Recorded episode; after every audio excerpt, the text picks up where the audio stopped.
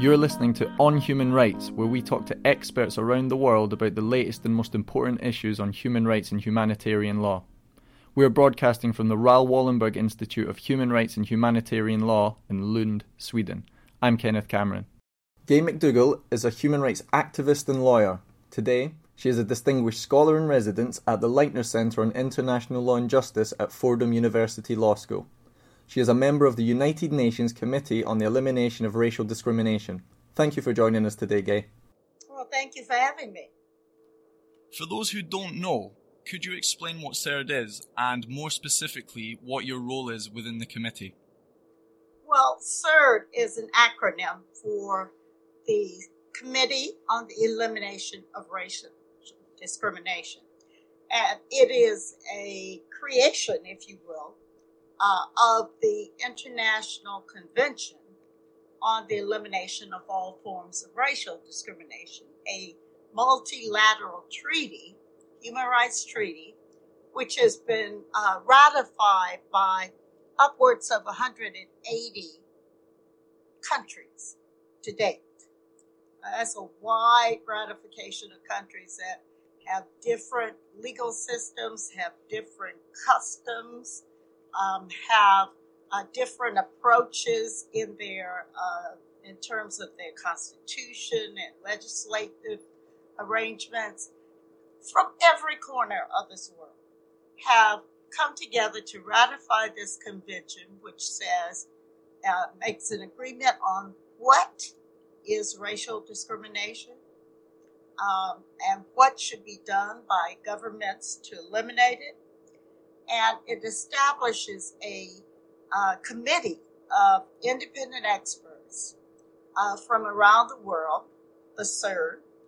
Uh, we meet uh, on a, periodic basis, three or four times a year, and we review how countries have uh, implemented their commitments to this uh, treaty.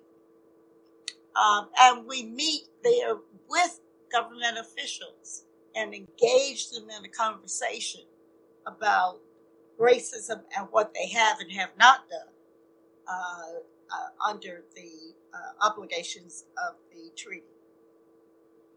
And what are the key challenges that you face?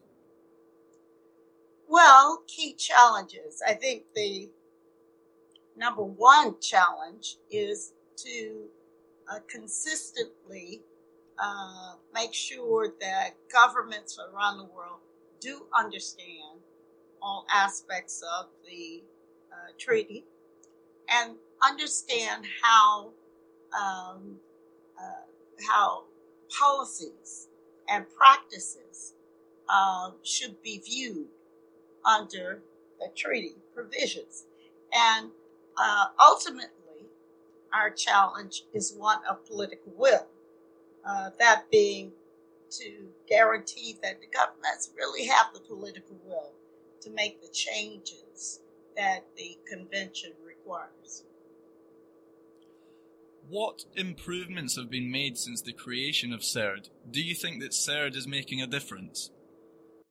Well, I think that, that it would be a great loss to the international community if they did not have an established body like CERD that is constantly reminding every government that racial discrimination exists, that it is uh, it, it may exist in the crevices of uh, their uh, societies rather than out in the full light. But in those crevices also exist population groups that could make a much bigger uh, contribution to the society if they were not being oppressed by racial discrimination. So, yes, I think that uh, CERD makes a big difference. Uh, I think that it is uh, an important aspect of what the United Nations, uh, the international community, should be about. How do you see things going in the future in regard to CERD? Well, I think that, um, first of all, that, you know, we've had over the years since CERD was uh, first, um, you know, inaugurated, you know, the, the uh, International Convention uh, came into force in the 1960s. Um, and it was a few years after that that the committee was established. But since then, we've had a lot of help uh, on the question of racial discrimination globally.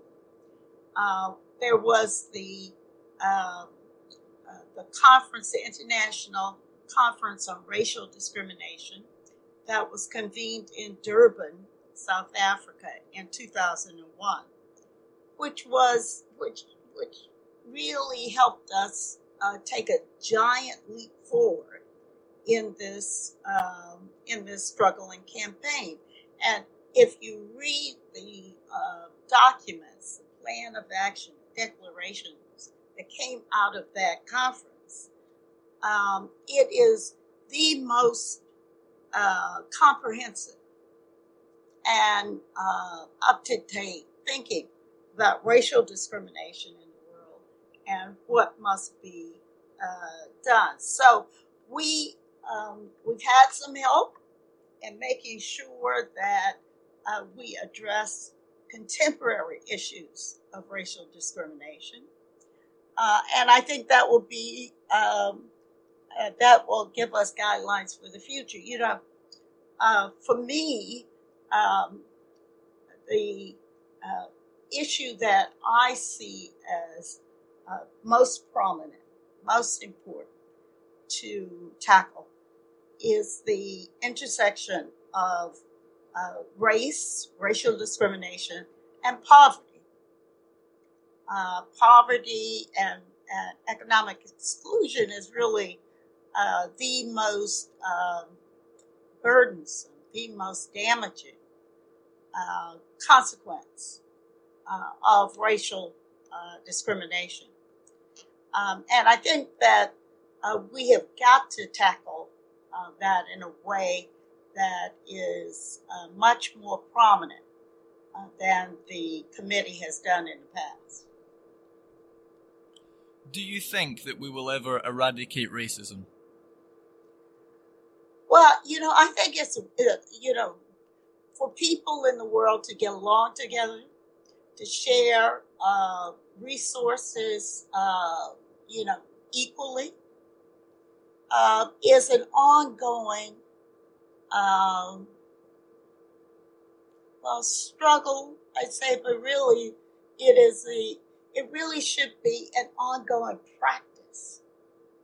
Uh, how different groups get along with each other you know, I'm not one that thinks that the world should be monotone. Uh, I think that the diversity uh, of our cultures, of our perspectives, um, of, of the things that we think about from our histories and point of view, I think that's what makes the richness that we all share. So I don't want to say that uh, I want to eliminate uh, any uh, diversity among us. No, no, I think that's critical to keep. But the um, you know the, the ways in which we respect each other and give dignity to that diversity.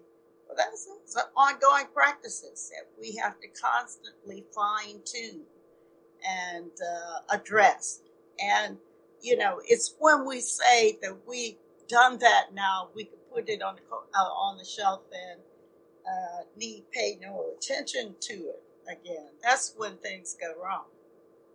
Gay is a distinguished scholar in residence at the Leitner Center on International Law and Justice at Fordham University Law School. She is a current member of CERD. Today, she joined us from New York. Thank you very much for your time, Gay. Thank you.